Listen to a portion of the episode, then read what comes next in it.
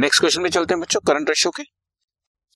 Following is the balance sheet of eliminated on 31 March 2017, जिसमें equity and liabilities दी हुई हैं, जिसमें शेयर होल्डर फंड्स दिए हुए हैं, फिर नंबर 2 पे नॉन करंट लायबिलिटीज दी हुई हैं और फिर करंट लायबिलिटीज दी हुई हैं। और करंट लायबिलिटीज में एक ट्रेड पेबल्स दिए हुए हैं 3,80,000 और एक अदर करंट लायबिलिटीज दी हुई है 20,000, मतलब 4 लाख की हमारी करंट लायबिलिटीज हो गई। एसेट साइड पर करंट एसेट्स में एक इन्वेंट्री है, ट्रेड रिसीवेबल्स हैं, कैश एंड कैश इक्विवेलेंट्स है और अदर करंट एसेट्स 530, 290, 30 एंड 10, मतलब ये आपके आ रहे हैं 940, 860, 8,60,000 की आपकी करंट एसेट्स होगी। ठीक है जी, नीचे बोलता है कि जो आपको ऊपर अदर करंट लायबिलिटीज हम आपको बता रहे हैं, वो अदर करंट लायबिलिटीज में आउटस्टैंडिंग एक्सपेंसेस हैं 20,000 के, और जो करंट एसेट्स में अदर करंट एसेट्स है जैसे नंबर 2 शेड्यूल ये रहा, ये 10,000 क्या है, दीज आर प्रीपेड एक्सपेंसेस, ये डिटेल बता रहे। खैर फिलहाल इसकी कोई जरूरत नहीं पड़ेगी, कैलकुलेट करंट रेशियो। इसके बाद वो बताता है कि current ratio after the following transactions भी निकालो। 2 ट्रांजैक्शंस हैं ए एंड बी। ए में वो कह रहा है कि अगर मैं 75,000 के गुड्स क्रेडिट पे परचेज करूं या एक बीपी की पेमेंट करूं 10,000। खैर पहले हम लोग करंट रेशियो कैलकुलेट करते हैं। बच्चों current ratio equal to current assets by current liabilities. Current assets हम लोग शॉर्ट फॉर्म में लिख सकते हैं बच्चों, आप एग्जामिनेशन में फुल फॉर्म लिखेंगे, करंट रेशियो पूरा लिखेंगे, सीआर नहीं, ऐसा नहीं चलेगा। ठीक है, सो करंट एसेट्स आपके पास दी हुई थी 5,30,000 और शायद 2,90,000, यस 2,90,000, 30,000 एंड 10,000।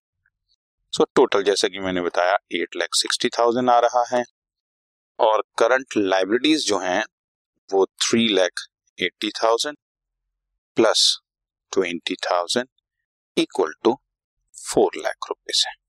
ठीक है, therefore current ratio is 8,60,000 divided by 4 lakh. Right, solve किया, 2.15:1 आपकी रेशियो आ गई। सिंपल, कोई प्रॉब्लम नहीं। अब नीचे A part, if purchased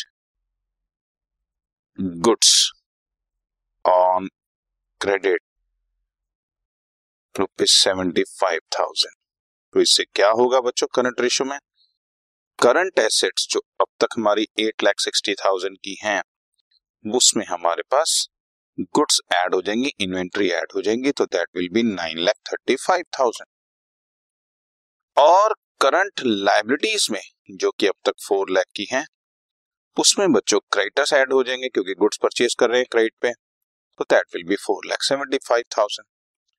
so new current ratio will be after this transaction 9,35,000 divided by 4,75,000। ठीक है जी, अब मैं इसको सॉल्व कर देता हूं बच्चों। 9,35,000 divided by 4,75,000, answer is 1.968:1।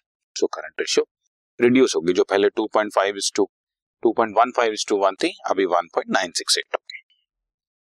B part कहते हैं कि पेमेंट ऑफ बीपी रुपीज 10,000, तो करंट एसेट्स जो कि हमें 8,60,000 थी वो 10,000 की रिड्यूस हो गई, दैट इज 8,50,000।